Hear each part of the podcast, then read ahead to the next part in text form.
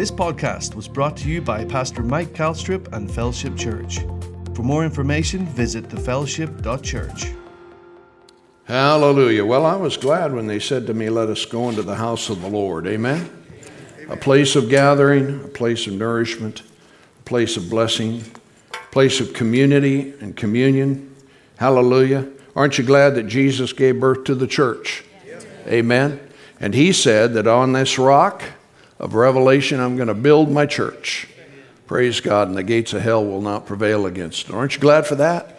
You know what that tells us this morning? We win. Huh? Amen. I tell you, we win.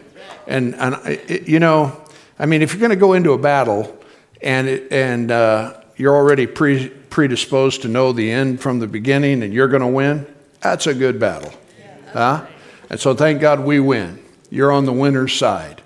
And it's all because of Him and the richness that we have and the privilege we have uh, to be uh, within the company of our Master. Amen? And not only that, but others of like precious faith. Now, if you don't like some folk in the body of Christ, um, you need to get that straightened out because otherwise you'll end up in heaven in remedial school.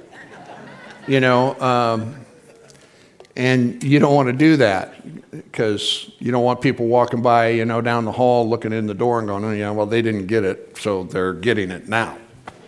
Are you with me? Y'all glad to be here this morning? Glad you're here. Praise God. Thank God for each and every one of you. I know that uh, our lives are busy. Many people are probably going, you know, planning, involved in whatever, in graduations and stuff this time of the year, but you're here.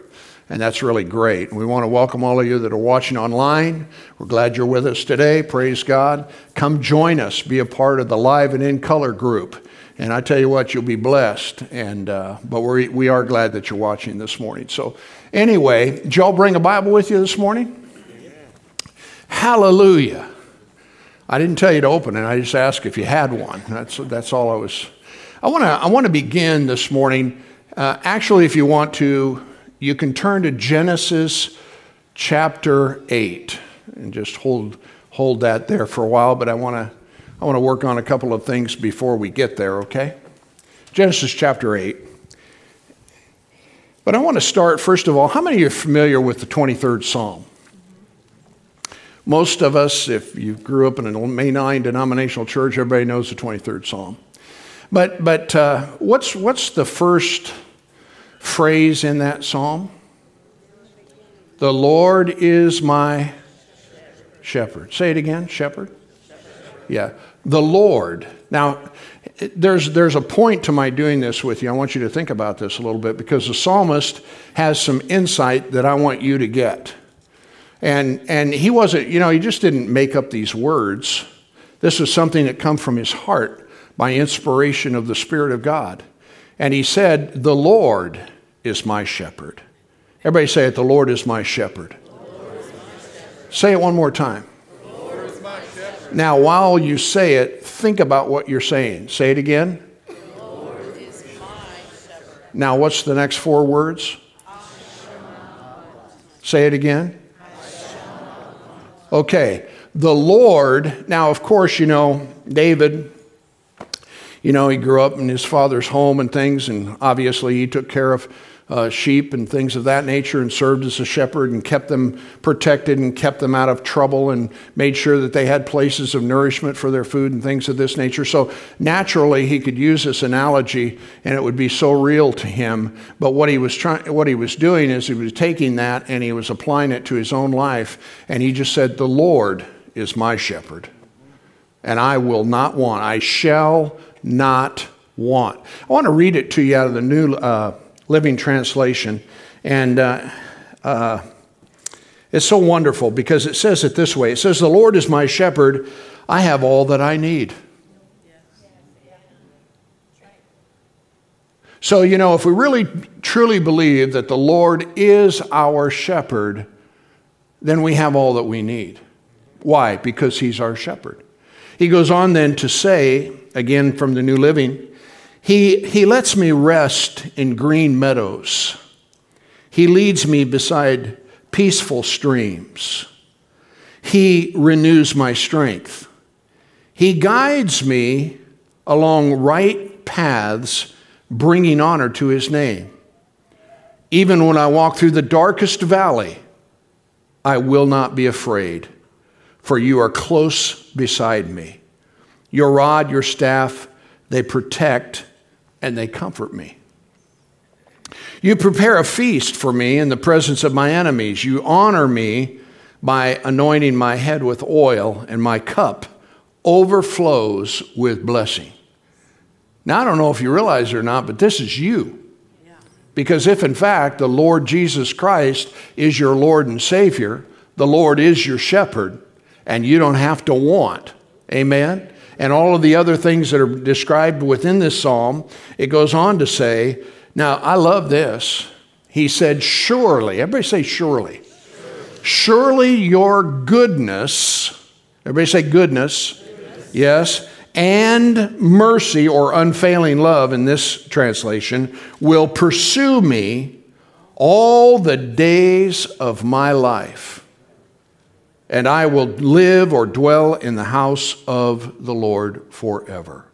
So, if you're here this morning, or maybe watching, you know, online or something like that, and you feel as though somehow or another the challenges, difficulties, the, the problems, whatever it is that you may be experiencing within your life right now are somehow related to being uh, the fault of God or somehow or another he's not maybe doing what it is he needs to be doing. I mean, however you process that, I just want you to know that nothing could be further from the truth. And the reason is is because he's your shepherd. And as we just got done reading here, I have all that I need. Glory to God. And surely goodness, everybody say goodness. Yes, and this one says unfailing love or mercy shall follow me all the days of my life. You know, it's like I said earlier, praise God, we win. We win. Even though we go through, you know, I think uh, in the New Living it said the darkest, how was it that it put that? It says, uh, it says, even when I walk through the darkest valley, I will not be afraid because you're close beside me. You know, the shadow of death is often referred to uh, symbolically as living in the world. This is the shadow of death, you know, that we're in right now. And so he said, even though I, I walk through the shadow of death, I won't fear any evil. Why? Because you're with me. So, whatever it is that you're facing or dealing with, thank God you're not alone.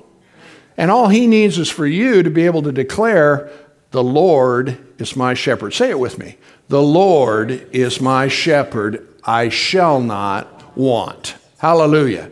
And the reason I want to share that with you is, is because I want to encourage you, you know, to refer to this psalm in your life here this next week. You know, just take a few moments and, and, and read it aloud. Lord, I thank you that you are my shepherd and that I have no needs. And that you lead me beside these still waters, places where there's peace. How many of you know God wants you to live in peace? And even though we, we live in a kind of a goofed up world, not kind of, a goofed up world, you know, uh, God's still God. Huh? He said that your rod, your staff, they comfort me. Isn't that? And protect me. You know, as a shepherd, you know, they use that rod. You know, if somebody was getting out of line, you know, they maybe got a little bit of a nudge, or maybe they took the hook on there and, you know, pulled somebody back and things like that. How many of you know God loves you? He cares about you, wants the best for you. So it's imperative that as a human being, you get your theology straight about how it is that He wants the best for you. God does not cause tragedies to occur in people's lives to try to teach them something. We live in a fallen world. And we live in a world that, because of disobedience, a curse is in this world. But insofar as the character and nature of God, He is good, always. James wrote about it in his epistle when he said, Listen, brethren, don't make this mistake. Do not err, because every good gift, everybody say good gift, and every perfect gift is from above. Huh? Comes down from the Father of lights or the stars in the heavens and all of that. As a matter of fact, there's a blood moon tonight, so if you go out, what, at 10:30 or something like that? How many of you knew that? How many of you didn't know that? How many of you don't care? Well, anyway, it's going to happen. But he is the father of lights. And it, and it goes on to explain, with whom there is no variableness. In other words, even though the stars in the heaven and everything will change, he doesn't. He's the same. And he is good. And, and so it's important for you, again, to get your theology straightened out. God is a good God. You say, well, yeah, but okay, but how come? Well, how long do you have? There are a lot of different reasons why people experience things within their lives. Some of the things that we happen, you know, that happen in people's lives is nothing more than chance. I mean, wrong place, wrong time. I mean, you know, I don't know. But the reality is, is that God is on our side. He's for us. He is our shepherd, praise God. And He's going to take care of us. Now, why is why am I sharing this with you this morning? Because uh, you've seen the deterioration of so many things going on within our world uh, globally and, and not only that, but nationally, and the demise of things that uh, we've been experiencing stuff. And, and uh, I just want you to know that none of this is a surprise to your Heavenly Father. Okay? You know, all this was going to happen. As a matter of fact, He wrote in this book and He told us what was going to happen. So, hallelujah. He knows the end from the beginning. But, but the, the, the reality is, is that as human beings, when things are uh, upset, when things are, uh, when there's turmoil, it, it causes us to, uh, well, anxiety can ramp up. How many of you know what I'm talking about? And that's why I'm sharing this, this psalm with you because, regardless of what it is that's going on within our lives, He is yet still our shepherd, and, and He will take care of us, and He can and will cause us to flourish. Everybody say flourish in the midst of whatever it is that's going on, as long as we keep our trust in Him. And it takes faith. Hallelujah. I don't know what's you know what our future holds, but I know who holds the future. And I'm praise God one of his children. So I'm going to look to him and I'm going to declare in the face of adversity, in the face of trouble, in the face of whatever it is that I'm going through, that the Lord is on my side. Praise God, that He is my shepherd and that He will take care of me. Hallelujah. If I follow Him, man, I'm in good shape. If you follow Him, you're in good shape. But what you don't want to do is in the midst of the trouble, you don't want to cut and run. And you could see that happen in these last days pretty easily because people don't have a good foundation underneath them, you know, and, and, you know, when you're living your life on shaky, sandy ground, well, usually, typically, when the earthquakes and the winds and the rains and all that come, and the floods, uh, you get washed away. And as a pastor, I refuse, at least within the context of my ability, to let one person from this congregation be washed away. So I'll do everything I can to prepare you, to tell you the truth, to encourage and exhort your faith in God, and to believe Him for what it is that He said He would do for you if you would trust Him. Amen. So it's with that context that I share this with you this morning, and, and I got way too many notes, okay? I can just tell you right now, we could be here till, well, till the blood moon and maybe beyond that, I don't know. But I want to talk to you about the need to continue to practice the principles that you as a believer have been taught. You know, like for example, to love, to, to give, to sow seed, you know, things of that nature. Because when all this stuff starts going on, you know, people tend to, because of fear, it, it, it's a, it, it causes everything to constrict. You, you know where I'm coming from? I mean, how many of you have noticed it costs a little more to buy gas now? You know, dude, when I go up there with my credit card and it goes to 125 and quits, and then I got to do it again in order to finish filling the tank. Listen, that's a little different than it used to be. Huh? I mean, you know what I'm talking about. You know? And so, but again, uh, with that kind of context, um, it's really important to know that God's for you and He's on your side. Huh? And so that's the reason why I'm sharing some of these things uh, with you. But, you know, the text that I had you to turn to in Genesis chapter um, 8, verse 22, how many of you believe the Bible? Okay. Well, the Bible says that as long as the earth remains, how many of you know this thing's still spinning around? Okay. As long as the earth remains, there will be seed time and harvest, cold and heat, winter and summer, and day and night shall not cease. So, as long as the earth remains, there's going to be seed time and harvest. So, again, what happens is a lot of times because of things that are going on, people have a tendency to draw back and constrict, you know, what it is that's going on within their lives. And I don't want you to do that. I said, I don't want you to do that. You say, yeah, but I can't be foolish. You know, I mean, I, after all, these things are going on. You just talked about the gas thing and have you went to the grocery store lately and so on and so forth. Well, I understand that there may be some prudence that has to be exercised within our lives, but the last thing that you want to do is stop practicing what it is that God has told you to do. Yes. yes. Well, let's see, one, two, three. Yeah, you don't want to do that. You want to continue to sow and to reap as he would have you to, because the law of uh, seed time and harvest is universal. And it works whether inflation is going crazy, whether there are ignorant people in places causing all kinds of problems that could be easily changed and eliminated. Huh? It still functions and it's still something that you and I need to make sure that we continue to embrace. Hallelujah. So, you know, in this, uh, uh, this verse of scripture that we looked at there in Genesis, as long as the earth is here, there's going to be seed time and harvest. And again, it is a divine law that God put in place on the second day when He was creating everything. I'll read to you here from Genesis chapter 1.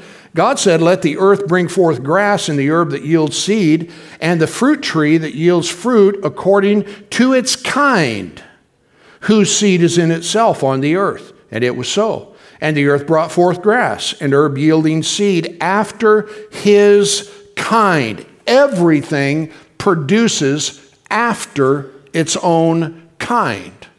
You sow seeds of love, you'll get love back. You say, well, yeah, no, I tried that once and it didn't work. They didn't love me back. Well, I didn't say that maybe they'd love you back, but praise God, when you sow the seeds of love, it's going to come back. Are you listening to me? And that's really what faith has to do with all of this is believing what he said. So when God got done with all of this and he said whose seed was in itself after his kind, he saw that it was good. So, this function or this principle or this law that God put into place, He did it for you and me. So, what do we need to do? We need to listen carefully to what it is He's telling us to do and do it. Huh? To keep loving even when people are unlovely. You know, the, the God of this world has ramped Himself up in a major kind of way through people. And what they're sowing is hate.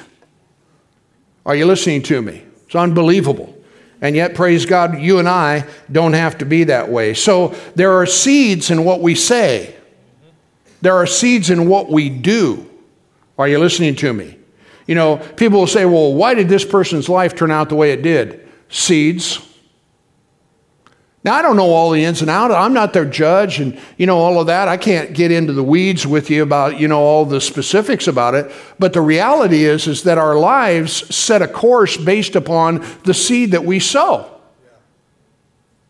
And you don't have to believe me, but maybe you want to listen to what he had to say about it because it's the truth.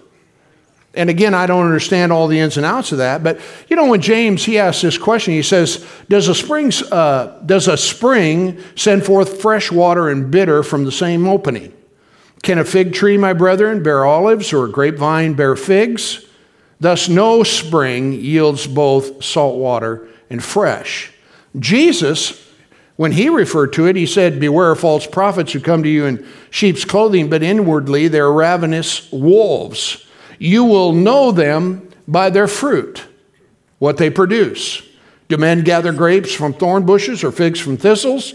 Even so, every good tree bears good fruit, but a bad tree bears bad fruit. And a good tree cannot bear bad fruit, and a bad tree can't bear good fruit.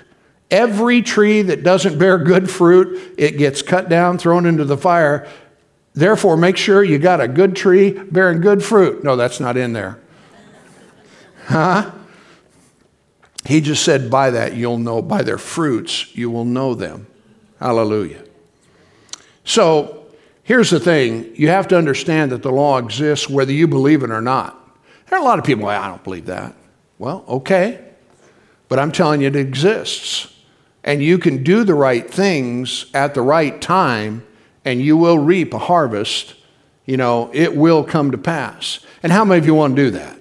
So, all I'm encouraging you to do this morning as we gather in the name of Jesus is to keep doing the right thing in the midst of all this nonsense that's going on. Because God's bigger than any problem you and I will ever face, and He's able to fix it. Hallelujah. Whether it be by many or by few. So, it's important for us to understand that the law of seed time and harvest this principle is everywhere in the Bible. The writers recognize the powerful effect it can have upon people's lives. Now, I want you to turn with me to Galatians chapter 6, and let's look at something here the Apostle Paul wrote to the church there in Galatia, the sixth chapter of Galatians. Hallelujah. How many of you glad you came today? Yeah. Glory to God. Notice what it says here in Galatians 6, and uh, uh, let's start with verse 6.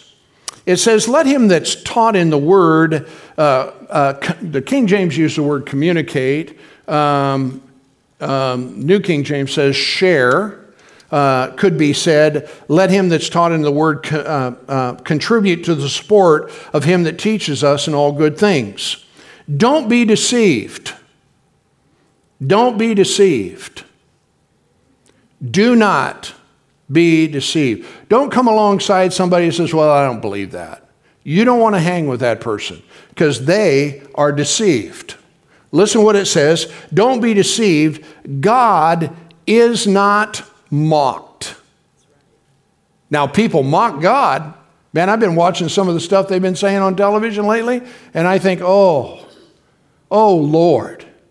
You know, my heart goes to them because of what it is that they're saying in their ignorance about the truth of God.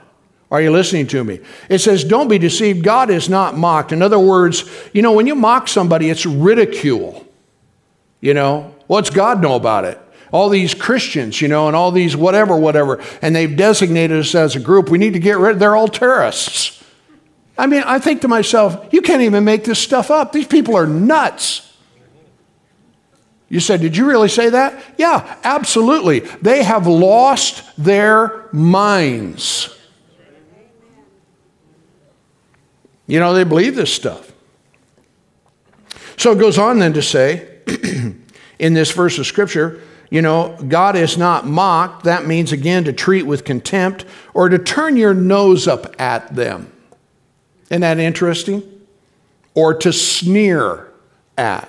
A lot of folk doing that right now. Not a good idea. Wrong kind of seed. So don't, don't be deceived, people. God is not mocked. Whatsoever a man soweth, what's the next word? That shall he also reap. Notice what it goes on to say. For he that sows to his flesh, and that's really what you see, the corruption that is going on within the world, the greed that you see, you know, people are just driven by and things of that nature, it's nothing more than, than the flesh, the works of the flesh. And he that sows to the flesh will of the flesh reap corruption. But he who sows to the Spirit will of the Spirit reap everlasting life. Now, now don't get all goofy on me, you know, and woo woo about to sow into the Spirit. For you to simply, you know, act in love to someone is sowing to the Spirit. When they, when, when they come against you or whatever and you don't respond in like kind, but you, you respond in a loving kind of way, that is the Spirit of God. Are you with me? I'm glad that Jesus, you know, didn't uh, uh, turn his back on all of us. Aren't you glad for that? Amen. So it says here, you know, that um, he that sows to the flesh will of the flesh reap corruption. He that sows to the Spirit will of the Spirit reap everlasting life. Verse 9. And let us not be, so he's, he's kind of like changing. He, he says, and let me add one more thing to this. And let us not be weary in well doing. So he's actually talking about, you know, how we're living our lives, whether what, what it is that we're sowing to, you know, if, if, if carnality is the thing that we're, you know, fueling, or if it's the Spirit of God and what it is that God wants to do. And then he goes on to say, and, and, and while I'm talking to you about this, let's not be weary in well doing. Well, if you're doing well, you're doing well typically for others, isn't that right?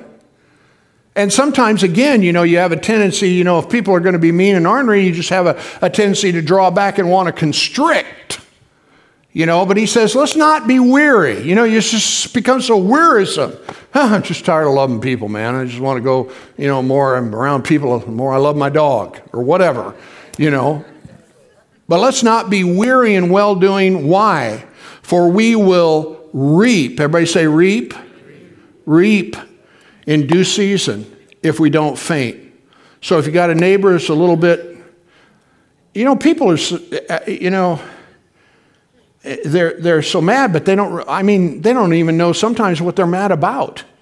And man, I tell you what, your love, the love of God can cut through that, man, and give you an audience to speak into their lives and say, dude, what are you so angry about? You know, you're listening to me. So we'll reap in due season if we faint not, and therefore, as we have opportunity, let's do good to everyone, especially to those that are of the household of faith. Amen. Does that sound like a good plan? Huh? Amen. We're talking about sowing and reaping. Amen. So here's a good question for you. What kind of seed you been sowing, baby? Don't answer that. Just think about it. What kind of seed have you been sowing? What kind of seed have you sown in your conduct? You know, the Bible says the wicked man does deceptive work, but he who sows righteousness will have a sure reward. How about in your conversation, the things that you say?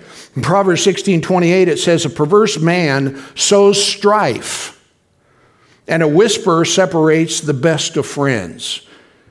In, Proverbs 22 8, it says, He who sows iniquity will reap sorrow, and the rod, his, uh, uh, and the rod of his anger will fail.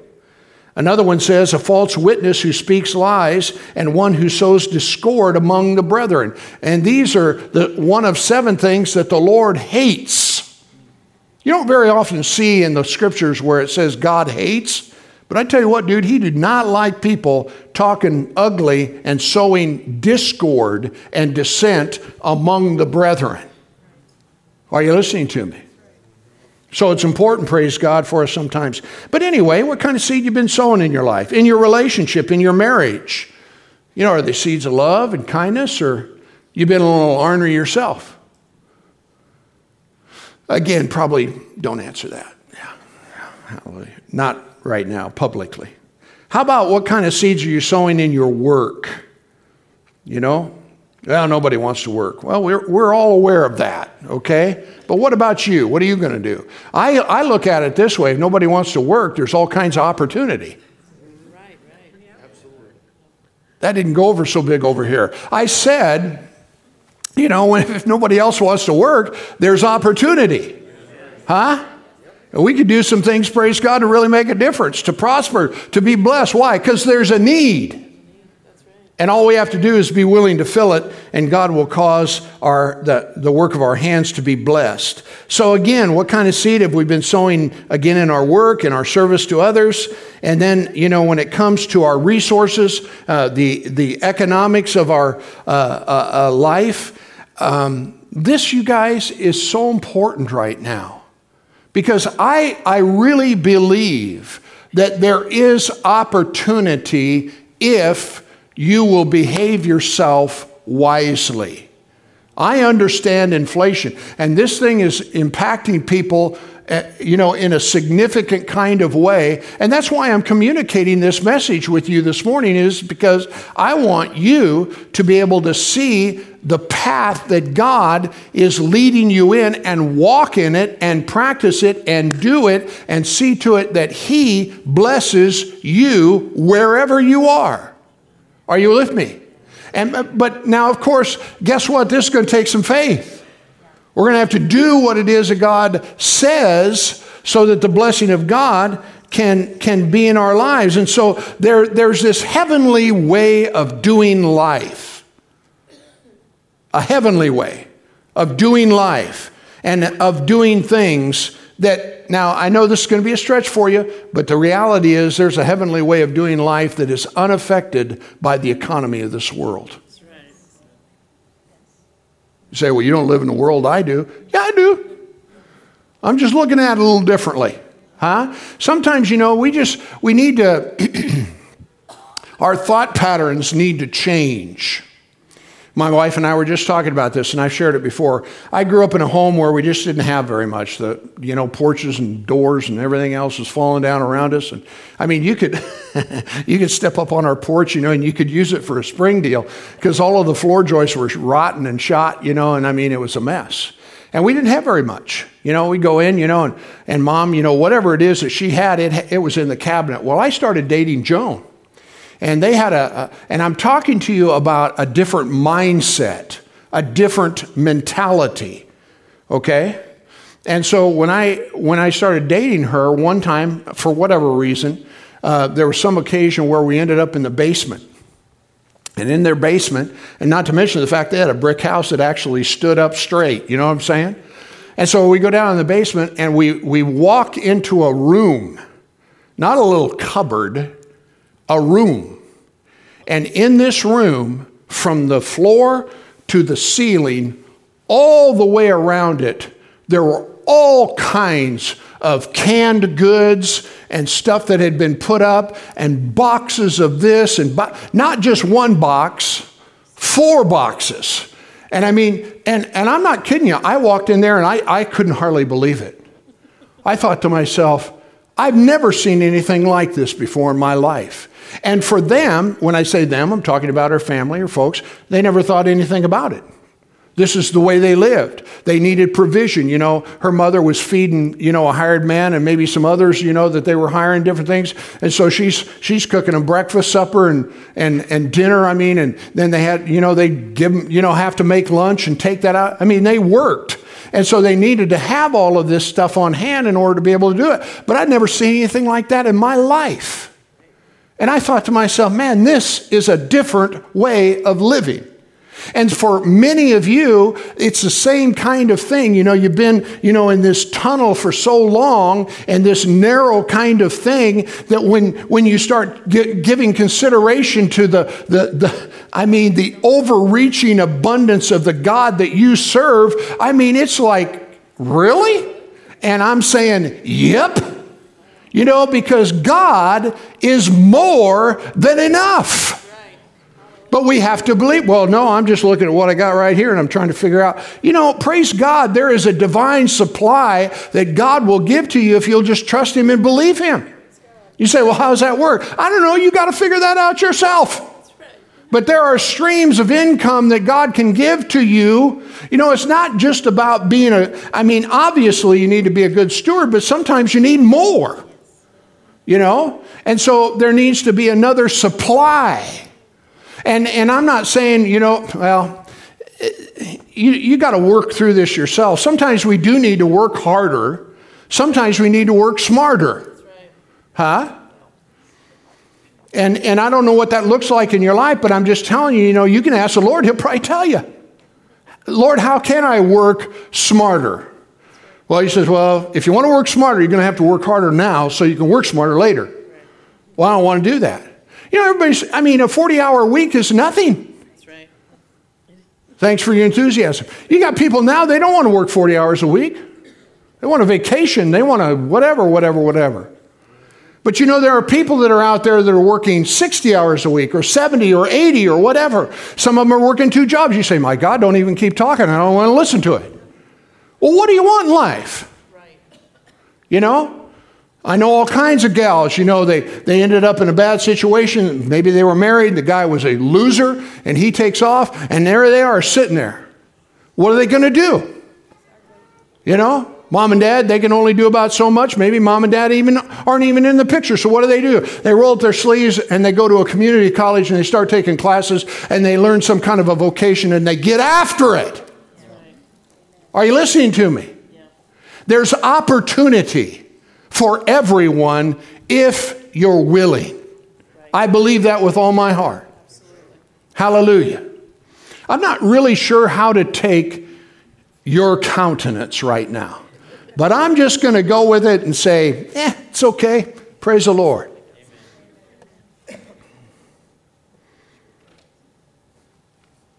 The Lord is my what? I shall not what? Amen. Well, you know, and some people, they'll mistakenly, you know, they'll take that and twist it and say, well, you said the Lord's my shepherd and I shall not want, so God, bring it on. And while you do what? Nothing? Guess what, Bubba? You're in for a surprise. You ain't going to get nothing either. Are you with me? All right, well, let's, let's move on. Hallelujah. So, I want you to change the way you think. When I seen that pantry, I thought, this is what I'm talking about. I'm in this line. Now I wasn't a believer then, but I tell you what, I finally got it figured out that that you know you can have more than you know one box of Oreos in your pantry. Yeah.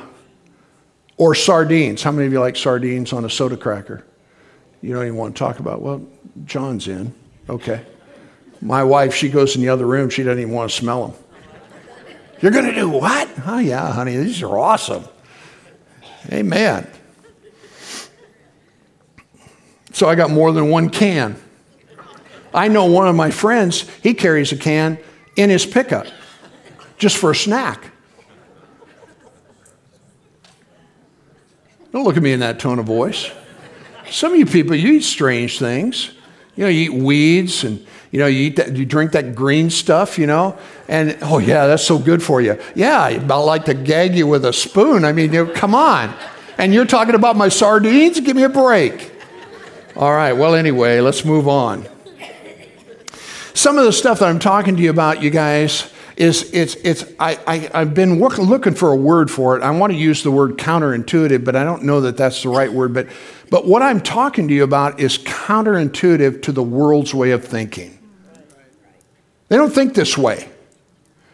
But God doesn't want you to think their way, He wants you to think His way. Like again, for example, Jesus, before his uh, uh, suffering and going to the cross, he, he was there with his disciples. He says, I want to give you a new commandment. New in the sense that I want you to love as I have loved you unconditionally in a gracious kind of way. Now that to the world is it, it don't fly. But that's the way to win in life if you want to win. Would you agree? Yes. Huh? He said, By this shall all men know if you're my disciples, if you have love one, one toward another. Hallelujah. Jesus made this statement. He said, You've heard it's been said that you'll love your neighbor and hate your enemy, but I say to you, love your enemies. That'll give you a little bit of exercise to work on. Huh? Bless them that curse you. Ow. Is that your normal response? Now, come on, be honest. If somebody starts cussing you out, listen, lots of things start percolating, don't they? But it says, Love your enemies, bless them that curse you, do good to them that hate you, and pray for them that despitefully use you and persecute you. That's not normal. Would you agree? But it is the winner's way, that you may be the children of your Father which is in heaven. In Luke, when he was writing about this, he said, But love your enemies and do good and lend, hoping for nothing again. to give to someone within, without any pretense or agenda and say, Here, I just want you to have this. We were out having dinner last night with a couple in the church, and, and um, after we had gotten done eating, we hadn't talked for a long time, so we were sitting at this table. Well, you know, these, these um, um, waitresses, you know, they get paid by their tables, you know, and this, but so we're there quite a while. Matter of fact, we were there quite, quite a while. And so finally, um, the other person said, uh, let's get some cheesecake and coffee. So she comes back, can we get this? And so we did that, and you know, we got done. And I'm thinking to myself, and I think it was like 17 bucks or something. And, and I said, I got this. Well, I realized that we had her table tied up for a long time. And so when she got done, you know, serving us and giving us the bill and everything like that, um, I left her a significant tip. Why? Because she had been so good to us. She never said a word to us or anything like that. And she was so very helpful and kept everything going, did a good job. So she got well over 100% tip on that deal. It was really good for her. Hallelujah. You know, why did I share that? What was I talking about? Huh? You remember? Love your enemies. She wasn't my enemy, but you know that works. Okay, great. You know. um, oh, I was talking just about pretense. You know, God loves people that are generous. God wants you to be generous. I'm not saying foolish, I'm saying generous. Are you listening to me? You know, and because you can be a huge blessing. There was another time that we uh, rode motorcycles up to Missouri Valley and went in this little, you know, greasy spoon place, you know, and we were eating. There was two other guys with me, and um, and we got done eating, and and um, I paid the bill. Okay, I just said I got this, you know, and so I paid for the breakfast, and. Uh, uh, these guys, you know, they felt like that they wanted to pay for it, but this waitress she was telling us a little bit about her story and different things like that. And dude, she was just trying to, you know, survive, make a living, whatever. And so I watched these two guys take two $20 bills and set them on the table for her when we were done. She got a pretty good tip for, you know, feeding somebody breakfast. And, and what is that? It's generosity. Are you listening to me? It's just being generous to someone, you know, where you can be a blessing. How many of you want to be a blessing? So as and and again, these this is all relative. I mean, I'm not you know. Obviously, some of us can do better than others, or whatever the case might be, but I don't think that's the point.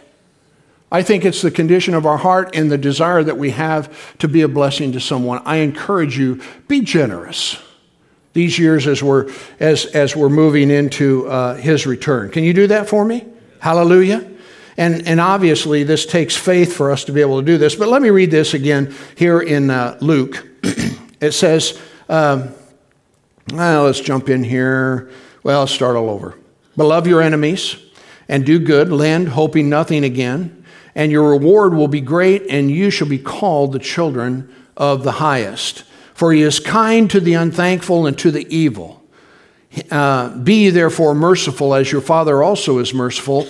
Judge not, and you won't be uh, con- uh, judged. Condemn not, and you shall not be condemned. Forgive, and you shall be forgiven. Give, and it shall be given to you good measure, pressed down, shaken together, running over, shall men give into your bosom. Now, notice this for with the same measure that you use, huh? It shall be measured to you again. Don't be so stingy that you squeak when you walk. There are people like that. I mean, you know, when it comes to money in their hand, it's like a vice. And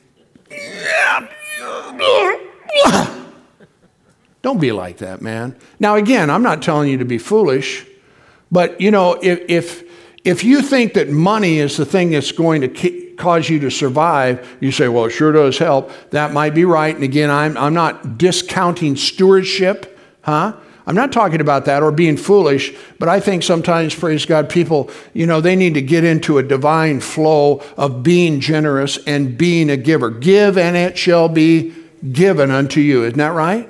How many of you want, how many of you have a need in your life? You know, if you have a need, sow a seed. Amen. Look for places where you can be a blessing to other people. How many you still glad you came?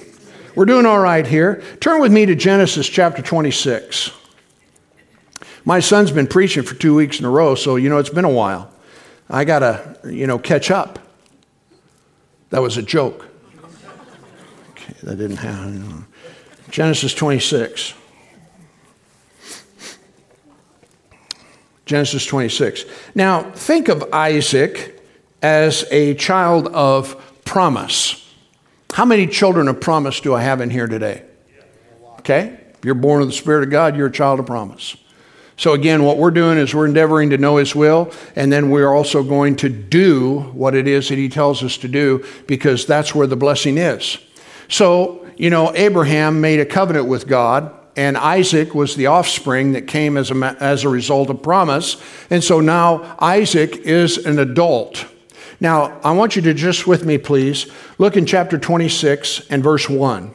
So there was a famine in the land beside the first famine that was in the days of Abraham. So, in other words, during, remember when there was a famine in the land, it was really sore bad, and, and uh, Abraham went to Egypt? Huh? And he sojourned there until it was over with, and then he came back. So, there was this famine like that. And notice in verse 1 again, and Isaac went to Abimelech, the king of Philistines, to Gerar. And the Lord appeared to him. Everybody say the Lord appeared to him. In other words, you got a word from heaven. Okay? And that's important. You guys, I mean, the Bible says that you know his voice. Huh? And the voice of a stranger you do not follow. You know the voice of God. I mean, if you're born of the Spirit of God, you know his voice. Hallelujah. So he said here, the Lord appeared to him and said, Go not down into Egypt. Dwell in the land which I shall tell thee of. So, in other words, evidently Isaac thought, I'm just going to do what my dad did and I'm heading south. And yet the Lord spoke or appeared to him and said, Don't do that. Stay where I tell you to go. And then he says in verse 3 Sojourn in this land, and I will be with you. I will bless you. Listen, for unto thee and to your seed I will give these countries. Perform the oath that I swore to your father Abraham. Let's stop there for a minute. Now, didn't he just say there was a famine? Huh? So, in other words, we're, we're experiencing a constriction, aren't we? Okay, everything's being, you know, drawn in. And he's thinking, dude, I can't stay here. I'm going somewhere else. And the Lord says, don't go anywhere. He said, I'll bless you where you are. I believe, child of promise, that God will bless you where you are if you'll trust Him. Are you listening to me? Now let's go on reading so that we can capture the whole uh, thought here. Notice in verse 4 And I will make your seed to multiply as the stars of heaven, and give unto your seed all these countries, and to thy seed shall all the nations of the earth be blessed. Because that Abraham obeyed my voice and kept my charge, my commandments, my statutes, and my laws. And so Isaac dwelt in Gerar. Okay, now let's drop down to verse uh, 12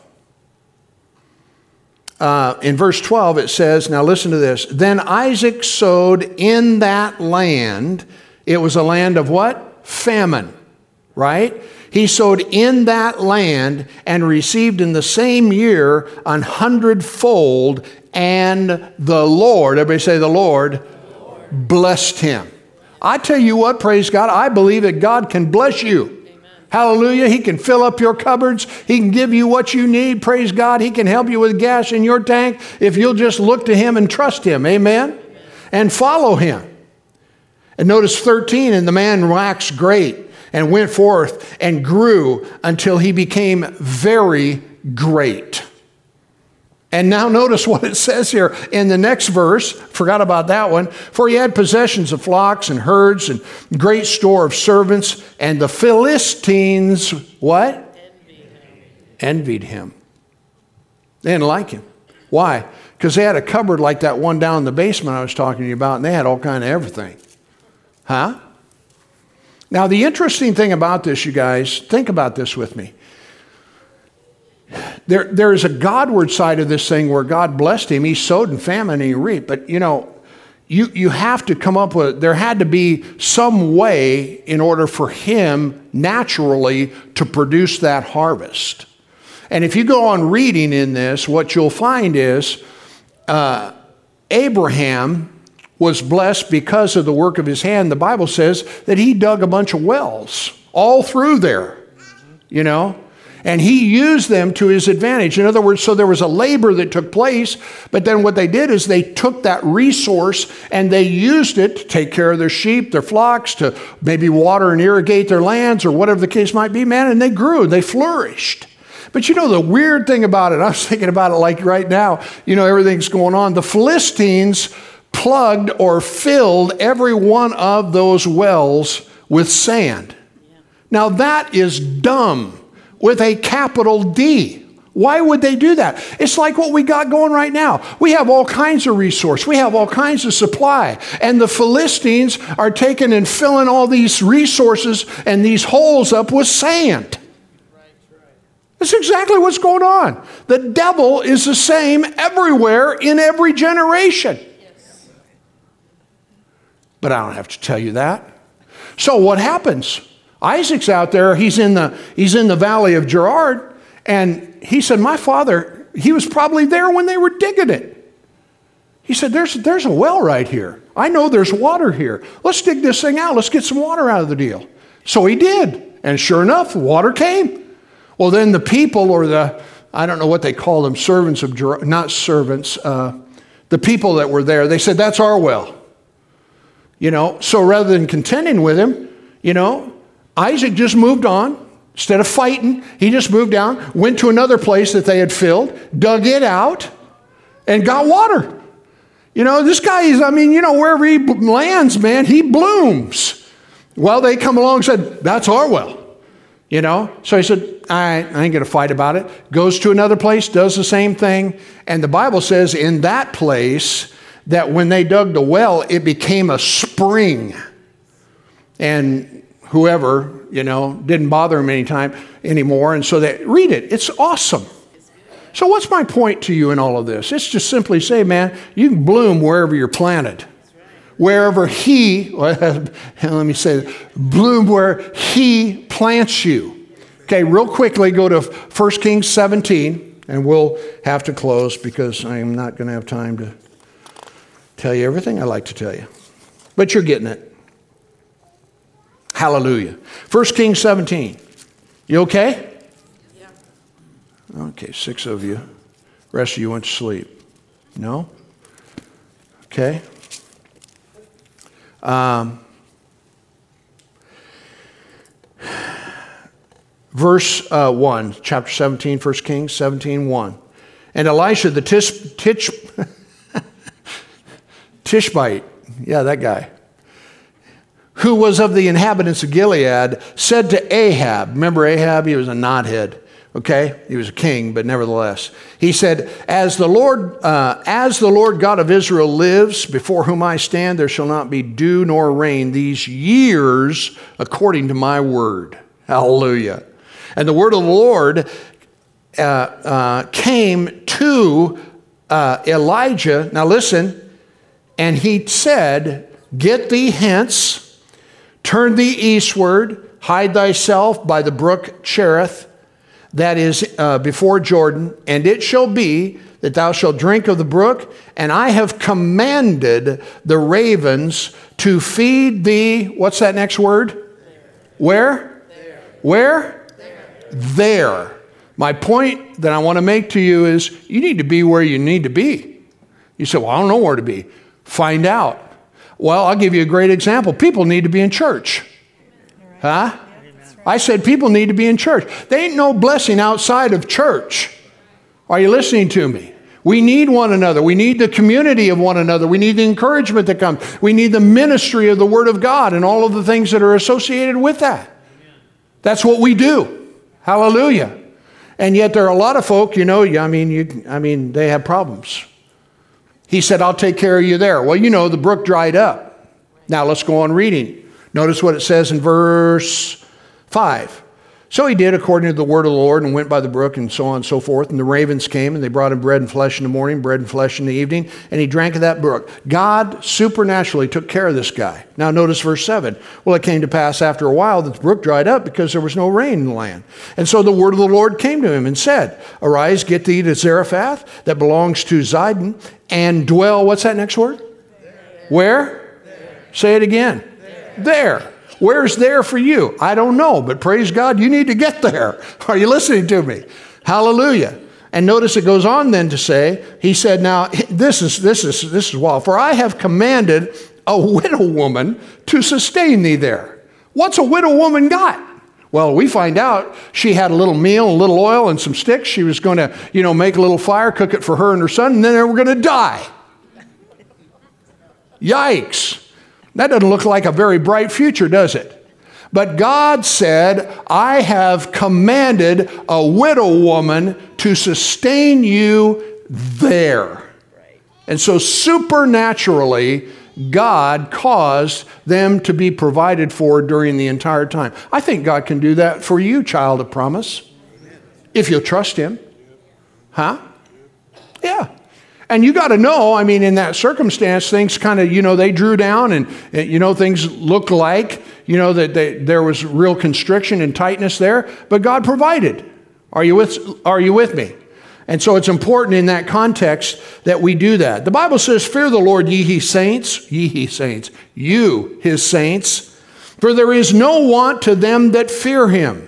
The young lions do lack and suffer hunger, but they that seek the Lord shall not want any good thing. Psalm 34 10.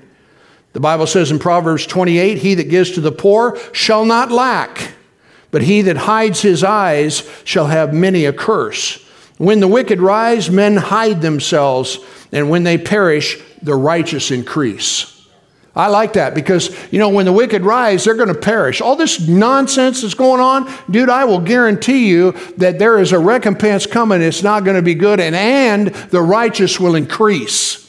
And the blessing of God will rest upon the church. Can you say amen? Now, you don't know this, but I just wanted to inform you that you gave, all of you, gave to the poor this week. Did you know that? You gave to the homeless. The church, Fellowship Church, gave. Uh, Open Door Mission, $10,000. Hallelujah. And I tell you what, praise God, we're going to keep giving and we're going to keep doing. And you don't know this, but we gave to another ministry that helps with indigenous people, and you gave them $3,000. Are you listening to me? And all those people with their little mugs out there on that uh, wall out there that are doing mission work all over the world that have laid down their lives and went someplace you'd never go to, we took care of them too. All during this, this pandemic and everything, we never stopped giving to them. As a matter of fact, in some of them, we ramped it up. I tell you what, my brother, my sister, I'm telling you that God is on your side and for you, and if you'll follow His plan and His purpose, He will make sure that everything that you need will come your way. I guarantee it in Jesus' name. So it's important, church, to rise up and let God be God in your life. Don't start, talking about what you don't have, praise God. Start talking about what you do have and how big your God is and what it is that He's going to do in your life, and He will see to it. I said He will see to it that, praise God, your every need is met in Jesus' name. Amen. You know, if you got a, a fuel need, go buy somebody a tank of gas. Go sow some seed. You say, oh, really? Yeah. Yeah. Amen. Well, anyway, that's free. You like that? Amen. I got to stop. Alter your lifestyle. Move up. Praise God, go to another level. The devil hates that. You know, he does.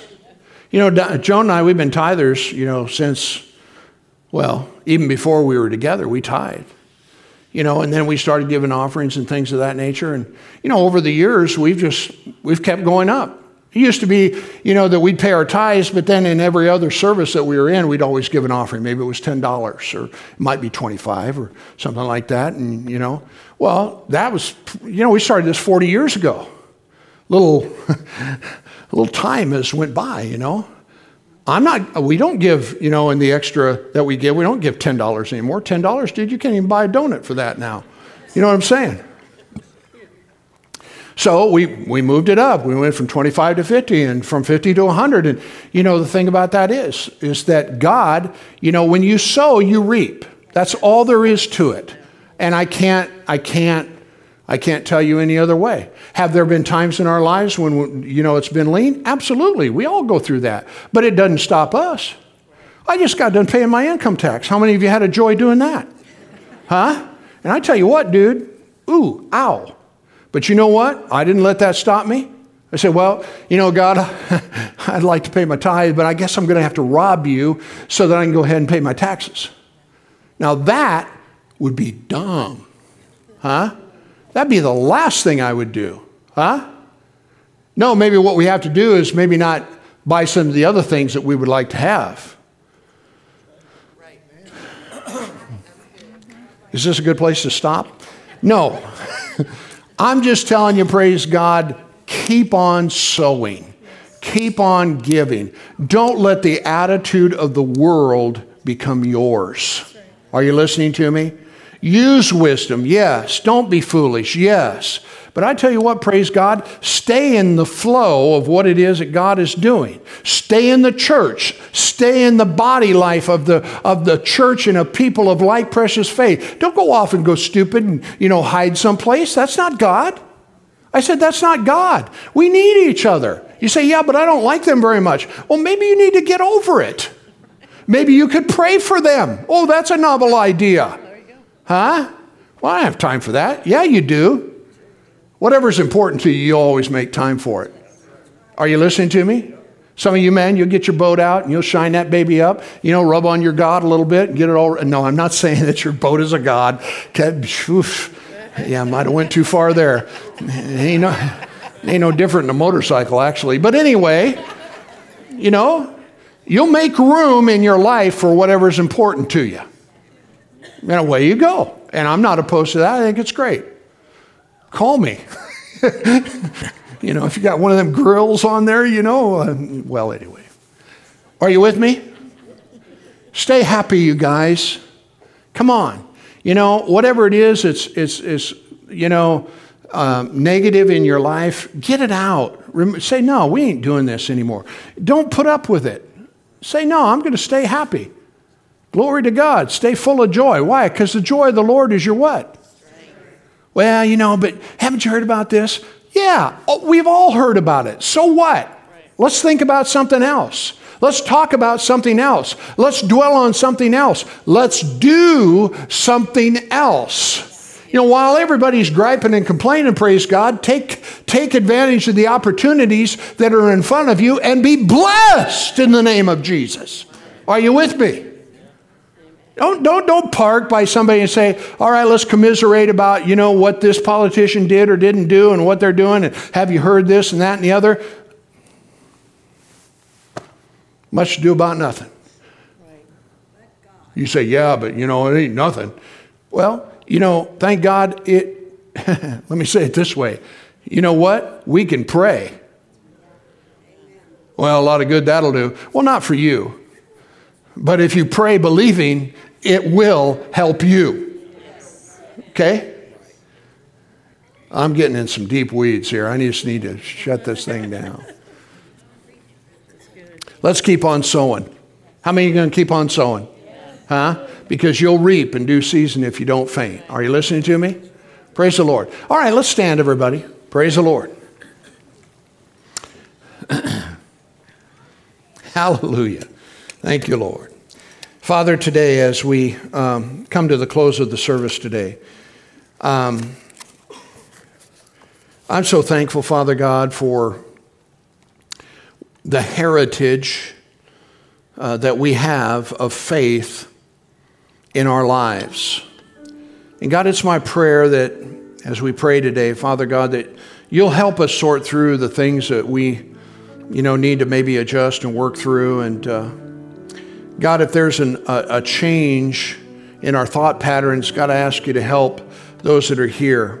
Grant them to have faith to be able, Father God, to give as they've been given. Help them, Father, to understand that there's an abundance and no lack, there's no shortage where you're concerned. And I just thank you, Father God, that you'll help all of us to walk in the light of what it is that you promised and enjoy heaven's best. And so I thank you, Father, for your grace. Now, Lord, it hasn't been our subject here today, but Father God, I just I pray for those that are online watching and even those here that are uh, in the house. That Father God, if if by some reason their lives have been um, challenged in such a way that it's caused them to make a false step, or maybe they're just not in fellowship with you for whatever the reason, Lord. I ask you to speak to their heart, God, and let them know that you're for them, that you're on their side, and that God, through repentance, they can return, they can turn around, they can come back, they can be restored, and grace can be granted unto them. So while every head is bowed, every eye is closed, no one's looking around, if you happen to be here this morning, and um, I don't know whether you are or aren't, that's not, that's not the issue, but you know, if, if you're away from God, I want to give you an opportunity at least to return. And so, if you'd say by your uplifted hand, not to embarrass you, but to pray with you, Pastor, I have an interest in your prayer because I want to get back where I need to be. Can I see your hand anywhere as I look? Got an issue going on in your life? Hallelujah. Thank you, Lord. Anybody at all? All right. Well, Father, we're so grateful today for the privilege we have to come to your table and to receive, Father God, heavenly manna, the Word of God and the promises you've made to each and every one of us. So help us, Father, to walk in the light of your word. And as we move forward in these weeks, months, and even years ahead, Father, that you'll guide us in every step and every way. And we thank you for it in Jesus' name. And everybody said, Amen. Amen. All right, you may be seated. We're going to go ahead and receive our morning offering.